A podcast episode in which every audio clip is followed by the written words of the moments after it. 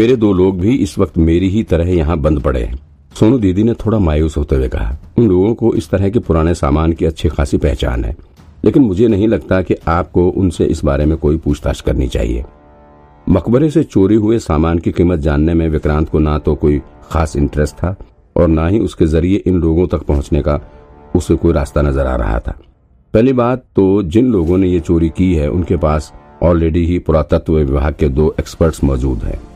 और दूसरी चीज़ ये भी है, ये खुद भी एक्सपर्ट ही हैं। इन्हें इस तरह के सामान की अच्छी खासी जानकारी रहती है। ये लोग किसी भी मकबरे से चोरी करने से पहले वहाँ पर पाए जाने वाले सामान की अच्छी खासी जाँच परख कर लेते हैं। इसलिए विक्रांत को चोरी हुए सामान की कीमत आदि पता लगाने से कोई फ़ायदा नहीं नज़र आ रहा था। उसका मेन फोकस चोरी में गए सामान का पता लगाने पर था।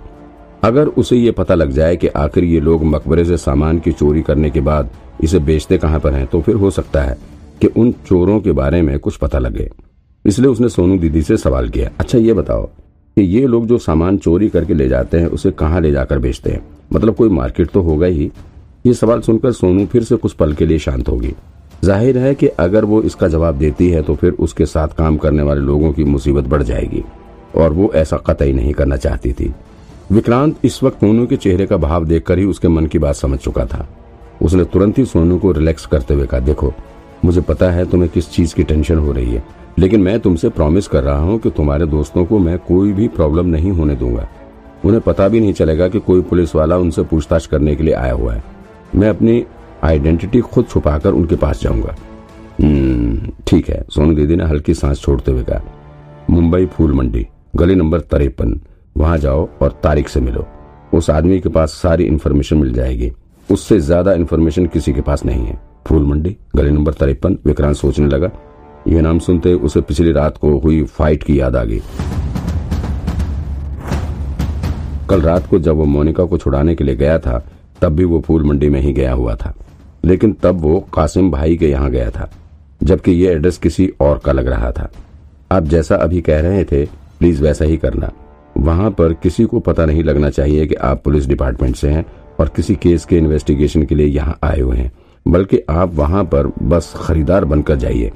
सोनू दीदी ने कुछ सोचते हुए कहा, और हाँ अगर मिस्टर तारिक को चोरी हुए सामान के बारे में नहीं पता है तो समझ लेना कि ये सब सामान मुंबई में बेचा ही नहीं गया है। इसे बाहर के किसी मार्केट में बेचा गया है।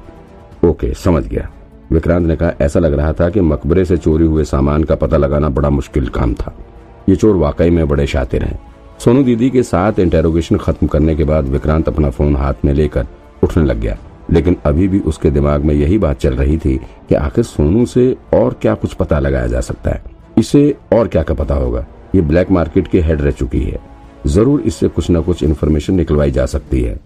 अभी विक्रांत ये सब सोच ही रहा था कि अचानक से सोनू दीदी ने उससे कहा, साहब, एक बार वो बेटी की फ़ोटो दिखाओ ना।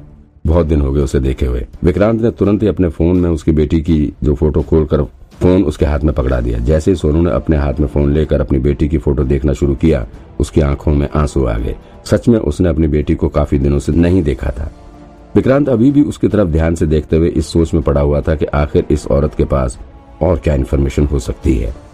इस मकबरे से चोरी हुए सामान के बारे में और क्या पता हो सकता है। सोनू की उम्र तकरीबन पचास साल है। और ये पिछले कई सालों से ब्लैक मार्केट के धंधे में इन्वॉल्व रही है। अब पूरा चांस है कि कोर्ट से इसे उम्र कैद की सजा हो जाए। ब्लैक मार्केट की सरगना पिछले कई सालों से है। उम्र पचास साल है। एक मिनट। अचानक से विक्रांत के दिमाग में एक आइडिया आया उसने तुरंत ही सोनू के हाथ से फ़ोन लेकर एक दूसरी फ़ोटो निकालकर सोनू के सामने फ़ोन रख दिया। ये फ़ोटो उसी लड़की की थी, जिसकी लाश साल उन्नीस सौ चौरानवे में किसी ताबूत के भीतर मिली थी। इसने लाल रंग का लहंगा पहना हुआ था। विक्रांत ने इसकी फ़ोटो सोनू को दिखाते हुए कहा, देखो, ये केस आज से तकरीबन 20 साल पहले का है।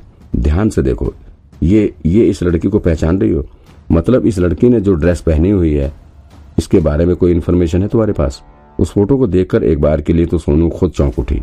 उसने कुछ देर तक इसे देखने के बाद कहा, ये ड्रेस, लेकिन ये इसका डिज़ाइन तो नवाब हामिद खां के समय का लग रहा है। लेकिन ये ड्रेस तो नई लग रही है। नहीं, ये ड्रेस नई नहीं है। ये काफ़ी पुराने समय की ड्रेस है। विक्रांत ने बीच में ही सोनू दीदी को करेक्ट करते हुए कहा, अरे हाँ पता है मुझे, मेरा मतलब कि इस ड्रेस को कभी पहना नहीं गया है। ये नवाब साहब के समय से ही रखी हुई थी। सोनू दीदी ने एक्सप्लेन किया अच्छा आप मेरे लिए एक चश्मे का इंतज़ाम कर दीजिए तो मैं इसे देखकर कुछ बता सकती हूँ। ऐसे मुझे कुछ क्लियर दिखाई नहीं दे रहा है ना? ओके, विक्रांत ने तुरंत ही गार्ड को इशारा किया और वो चश्मा लेने के लिए चला गया। मेरा मतलब कि ये ड्रेस पहले किसी ने कभी पहना नहीं था। और ये पिछले कई सालों से कहीं रखा गया था। और इस ड्रेस की कीमत भी बहुत ज़्यादा लग रही है। मतलब जिस किसी का भी ये ड्रेस रहा होगा, वो काफ़ी अमीर घराने की औरत रही होगी। वाह, तुम्हें तो इस पुरानी चीज़ों के बारे में इतना कुछ पता है। फिर भी तुम कह रही थी कि मुझे इसके बारे में ज़्यादा जानकारी नहीं है। हाँ विक्रांत ने सोनू की तरफ़ देखते हुए कहा, अरे तो हमारे धंधे में हर चीज़ के बारे में थोड़ी बहुत जानकारी रखनी पड़ती है, वरना हमारा काम नहीं चलता है। सोनू ने कहा तब तक जेल का गार्ड चश्मा लेकर वापस आ चुका था। उसने सोनू के हाथ में चश्मा पकड़ा दिया और फिर जैसे ही सोनू ने चश्मा लगाकर उस लड़की की फ़ोटो को ध्यान से देखा तो वो दंग रह गई। अरे अरे, ये लड़की, मुझे हल्का हल्का याद आ रहा है, ये तो काफ़ी पुराना केस लग रहा है। विक्रांत कुछ बोलने ही जा रहा था कि फिर सोनू बोल पड़ी, मुझे समझ नहीं आ रहा कि तुम मुझे ये फ़ोटो क्यों दिखा रहे हो? मैंने आज तक इस बारे में किसी को नहीं बताया, लेकिन तुम्हें ना जाने कैसे इसके बारे में पता चल गया।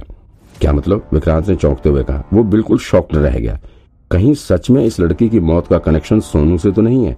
ए सोनू नॉर्मली हंस पड़ी और फिर उसने विक्रांत की तरफ़ देखते हुए कहा, मैंने आज तक इसके बारे में किसी को नहीं बताया। चलो, आज आपको बता ही देती हूँ। ओह मतलब? विक्रांत ने हैरानी से अपना सिर पकड़ लिया। वो सोच में पड़ गया कि आज तो मुझे अदृश्य शक्ति द्वारा कोई पहाड़ आदि का कोड वर्ड भी नहीं दिया गया तो भला ये कैसे हो सकता है? मतलब तुम इस लड़की को जानती हो? क्या कनेक्शन है तुम्हारा इससे? अरे मैं जानती नहीं हूँ, बस इसे देखा है। चेहरे से पहचानती हूँ बस। सोनू ने नॉर्मली जवाब दिया। देखा है। कहा देखा है? कैसे देखा था? विक्रांत ने तुरंत ही अगला सवाल दाग दिया। अरे मैं बताती हूँ, रुको। सोनू ने हल्की सांस छोड़ते हुए कहा, उस वक्त मैं अपने ग्रैंडफादर के साथ काम करती थी। अरे लगभग बीस साल पहले की बात है। मैं ग्रैंडफादर के बिज़नेस में पैसे के लेन देन का हिसाब रखती थी। उन्हीं के सहारे मैं इस बिज़नेस में उतरी थी। उसी टाइम मैंने इस लड़की को अपने ग्रैंडफादर के साथ देखा था। और एक दो बार नहीं, बल्कि कई बार देखा था। ये लड़की साउथ से थी। बहुत सुंदर थी, बहुत ज़्यादा। समझ लो, एक बार देखने के बाद भी आज तक मैं इसका चेहरा तक नहीं भूल पाई हूँ। अच्छा तो ये है कौन? करती क्या थी ये? विक्रांत ने पूछा। मुझे जहाँ तक लग रहा है कि ये भी हमारे जैसे ही किसी बिज़नेस में इन्वॉल्व थी। वैसे मैंने अपने ग्रैंडफादर से इसके बारे में कभी कोई बात नहीं की थी, क्योंकि ग्रैंडफादर बहुत स्ट्रिक्ट थे और उनसे बोलने की मेरी तो हिम्मत ही नहीं होती थी। सोनू ने कहा, इसके दो या तीन साल बाद ही एक दिन अचानक से इस लड़की की फ़ोटो मैंने न्यूज़पेपर में छपी देखी, तब उसकी डेथ हो चुकी थी। मैंने न्यूज़पेपर में देखकर एक नज़र में ही उसे पहचान लिया था। विक्रांत बड़े ध्यान से सोनू की सारी बातें सुन रहा था। ऐसा लग रहा था कि इस लड़की का मर्डर केस तो इस वक्त के मिस्टर अय्यर वाले मर्डर केस से भी कहीं ज़्यादा कॉम्प्लिकेटेड था। देखो साहब, अब मुझे इसके लिए कुछ मत कहना कि मैंने उस वक्त पुलिस कंप्लेन क्यों नहीं किया? सोनू ने आगे बोलते हुए कहा, देखो, पुलिस के पास मैं इसलिए नहीं गई क्योंकि फिर मेरा नाम भी पुलिस के रिकॉर्ड में चला जाता और फिर मुझे धंधा करने में दिक्कत होती।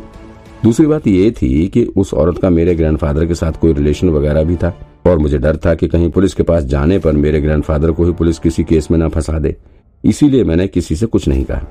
अच्छा अभी तक ये केस सॉल्व क्यों नहीं हुआ? तो उन्होंने उत्सुकतावश सवाल किया। उस वक्त तो ये केस बहुत फ़ेमस हुआ था। जिस गाँव में इस लड़की की लाश मिली थी, वो ब्रिज के एरिया में आ रहा था ना? तो बाद में गाँव वालों ने काफ़ी पूजा पाठ भी करवाया था, ताकि इसकी आत्मा को शांति मिल सके। वैसे साहब, मुझे जहाँ तक लग रहा है ना, ये लड़की की डेथ किसी के साथ इश्क के चक्कर में हुई थी। बहुत खूबसूरत थी ना ये। वो ज़रूर किसी न किसी के साथ संबंध रहा होगा, और फिर उसने ही इसका मर्डर कर दिया होगा। मतलब अवैध संबंध हम्म विक्रांत ने बुदबुदाते हुए कहा अच्छा एक चीज़ और याद आया। अब पता नहीं इससे आपको कुछ हेल्प मिलेगी या नहीं। सोनू ने कुछ सोचते हुए कहा, ये लड़की इसको मेरे ग्रैंडफादर बेबे कहकर बुलाते थे। अब पता नहीं बेबे इसका असली नाम था या निकनेम था, या फिर मेरे ग्रैंडफादर ने ही प्यार से इसका नाम बेबे रखा हुआ था। तो जिस तरह से इसे मारा गया, सोनू दीदी ने हल्की सांस छोड़ते हुए कहा मतलब जैसे इसे पुराने जमाने के कपड़े को पहनाकर मारा गया है। उससे तो यही लग रहा है कि इसे इश्क के चक्कर में ही मारा गया है, वरना और क्या कारण हो सकता है?